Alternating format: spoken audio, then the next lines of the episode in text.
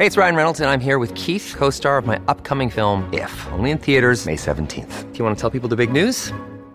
All right, I'll do it. Sign up now and you'll get unlimited for fifteen dollars a month and six months of Paramount Plus Essential Plan on us. Mint Mobile dot com slash switch. Upfront payment of forty-five dollars equivalent to fifteen dollars per month. Unlimited over forty gigabytes per month. Face lower speeds. Videos at four eighty p. Active Mint customers by five thirty-one twenty-four get six months of Paramount Plus Essential Plan. Auto renews after six months. Offer ends May thirty-first, twenty twenty-four. Separate Paramount Plus registration required. Terms and conditions apply if rated P G.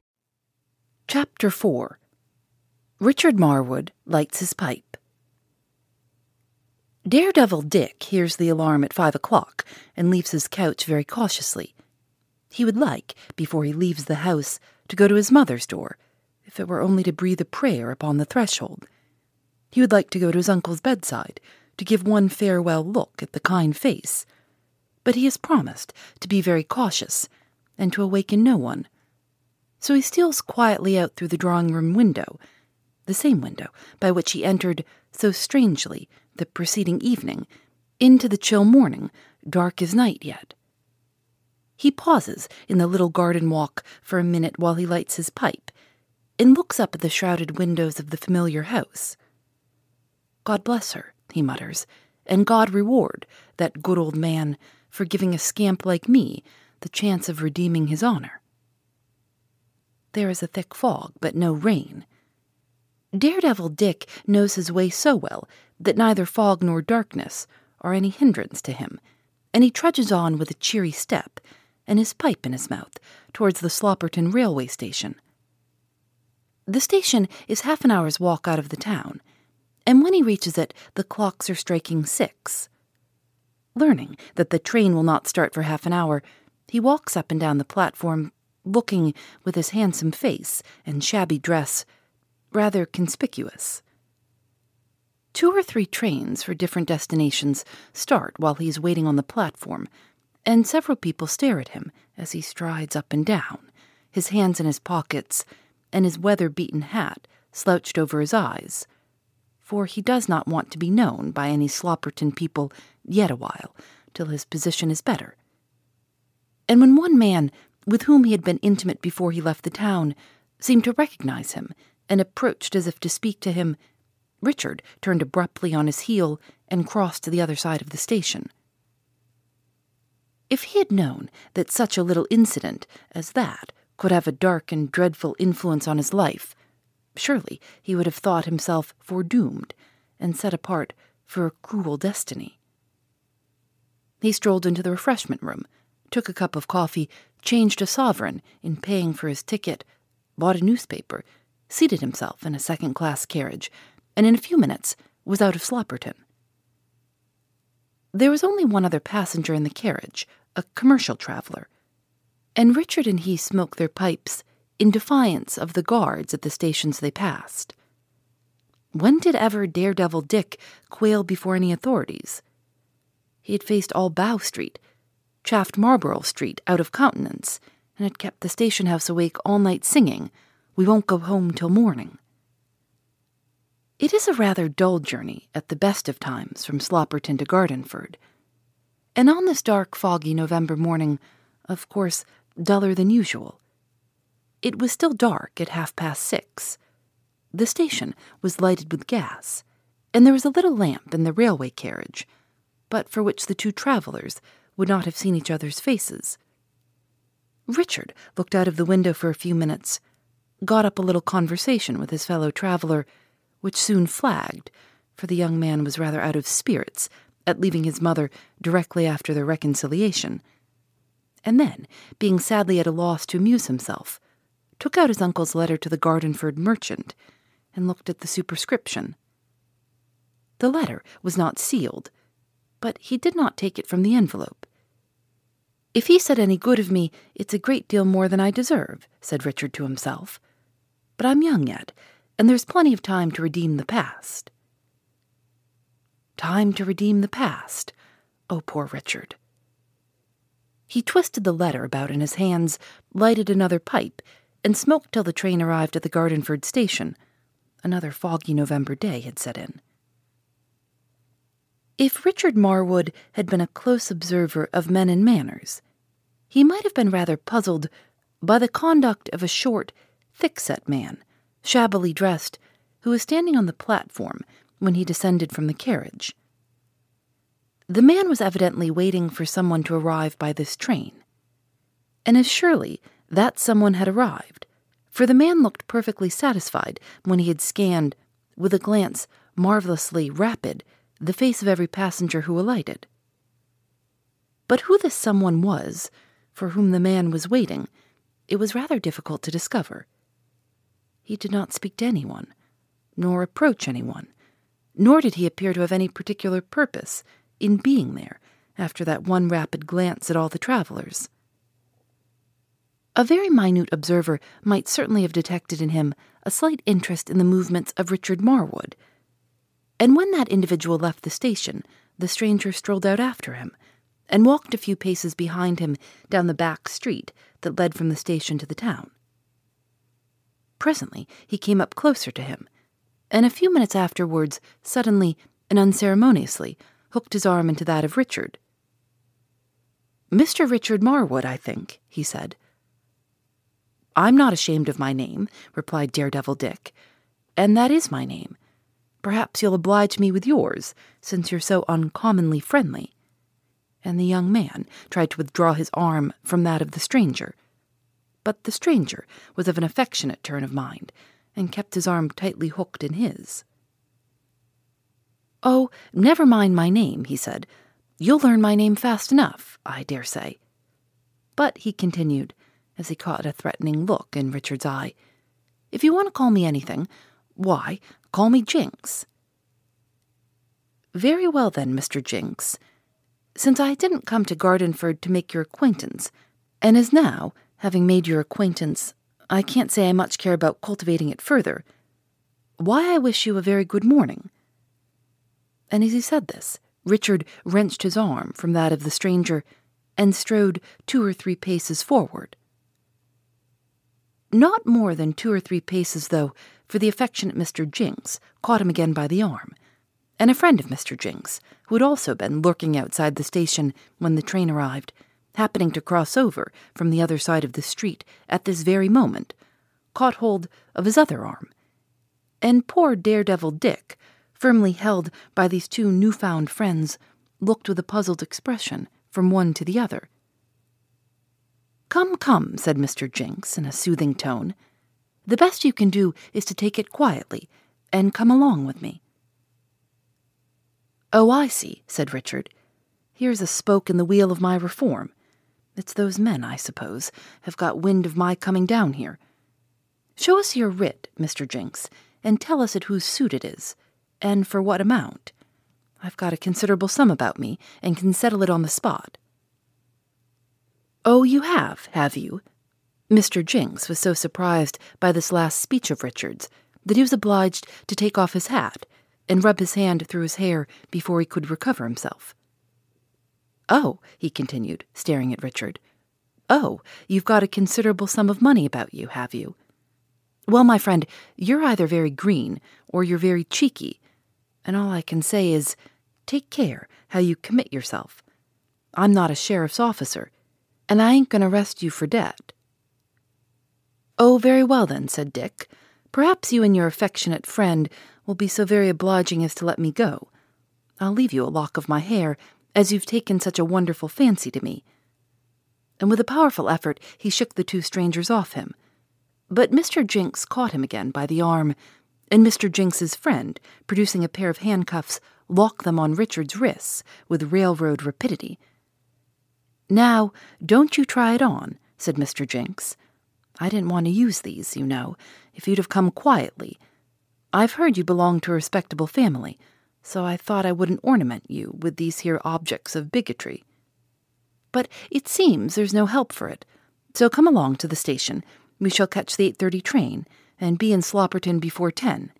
The inquest won't come on till tomorrow." Richard looked at his wrists, from his wrists to the faces of the two men, with an utterly hopeless expression of wonder. "Am I mad," he said, "or drunk or dreaming? What have you put these cursed things upon me for? Why do you want to take me back to Slopperton? What inquest? Who's dead?" Mister Jinks put his head on one side and contemplated the prisoner with the eye of a connoisseur. "Don't he come to the innocent dodge stunning," he said, rather to himself than to his companion, who, by the by, throughout the affair, had never once spoken. "Don't he do it beautiful? Wouldn't he be a first-rate actor up at the Victoria Theatre in London? Wouldn't he be the prime and the suspected one, or Gonsalvo the guiltless?" said Mister Jinks, with intense admiration. "He'd be worth his two pound ten a week and a clear half benefit every month to any manager as is." As Mister Jinks made these complimentary remarks, he and his friend walked on. Richard, puzzled, bewildered, and unresisting, walked between them towards the railway station. But presently Mister Jinks condescended to reply to his prisoner's questions, in this wise. "You want to know what inquest? You want to know who's dead? Why, your uncle is the gent as has been murdered. You want to know why we're going to take you back to Slopperton? Well, because we've got a warrant to arrest you upon suspicion of having committed the murder." "My uncle murdered!" cried Richard, with a face that now for the first time since his arrest betrayed anxiety and horror, for throughout his interview with Mister Jinks he had never once seemed frightened. His manner had expressed only utter bewilderment of mind. "Yes, murdered, his throat cut from ear to ear." "It cannot be," said Richard. "There must be some horrid mistake here. My uncle, Montague Harding, murdered. I bade him good-bye at twelve last night in perfect health." "And this morning he was found murdered in his bed, with the cabinet in his room broken open, and rifled of a pocket-book known to contain upwards of three hundred pounds." "Why, he gave me that pocket-book last night. He gave it to me. I have it here in my breast pocket." "You'd better keep that story for the coroner," said Mister Jinks. "Perhaps he'll believe it." "I must be mad. I must be mad," said Richard. They had by this time reached the station, and Mister Jinks, having glanced into two or three carriages of the train about to start, selected one of the second class, and ushered Richard into it. He seated himself by the young man's side, while his silent and unobtrusive friend took his place opposite. The guard locked the door, and the train started. Mister Jinks's quiet friend was exactly one of those people adapted to pass in a crowd. He might have passed in a hundred crowds, and no one of the hundreds of people in any of those hundred crowds would have glanced aside to look at him. You could only describe him by negative. He was neither very tall nor very short. He was neither very stout nor very thin, neither dark nor fair, neither ugly nor handsome. But just such a medium between the two extremities of each as to be utterly commonplace and unnoticeable. If you looked at his face for three hours together, you would in those three hours find only one thing in that face that was anyway out of the common. That one thing was the expression of the mouth. It was a compressed mouth with thin lips which tightened and drew themselves rigidly together when the man thought, and the man was almost always thinking. And this was not all, for when he thought most deeply, the mouth shifted in a palpable degree to the left side of his face. This was the only thing remarkable about the man, except indeed that he was dumb but not deaf, having lost the use of his speech during a terrible illness which he had suffered in his youth. Throughout Richard's arrest he had watched the proceedings with unswerving intensity, and he now sat opposite the prisoner, thinking deeply, with his compressed lips drawn on one side. The dumb man was a mere scrub, one of the very lowest of the police force, a sort of outsider, an employee of Mister Jinks, the Gardenford detective, but he was useful, quiet, and steady, and above all, as his patron said, he was to be relied on, because he could not talk. He could talk, though, in his own way, and he began to talk presently in his own way to Mister Jinks. He began to talk with his fingers with a rapidity which seemed marvellous. The fingers were more active than clean, and made rather a dirty alphabet. "Oh, hang it," said Mister Jinks, after watching him for a moment. You must do it a little slower if you want me to understand. I am not an electric telegraph." The scrub nodded and began again with his fingers very slowly. This time Richard too watched him, for Richard knew this dumb alphabet. He had talked whole reams of nonsense with it in days gone by to a pretty girl at a boarding school, between whom and himself there had existed a platonic attachment, to say nothing of a high wall and broken glass bottles. Richard watched the dirty alphabet. First, two grimy fingers laid flat upon the dirty palm, N. Next, the tip of the grimy forefinger of the right hand upon the tip of the grimy third finger of the left hand, O. The next letter is T, and the man snaps his fingers. The word is finished. Not. Not what? Richard found himself wondering with an intense eagerness, which, even in the bewildered state of his mind, surprised him. The dumb man began another word. G, U, I, L. Mister Jinks cut him short. Not guilty, not fiddlesticks. What do you know about it? I should like to know. Where did you get your experience? Where did you get your sharp practice? What school have you been formed in? I wonder that you can come out so positive with your opinion. And what's the value you put your opinion at, I wonder?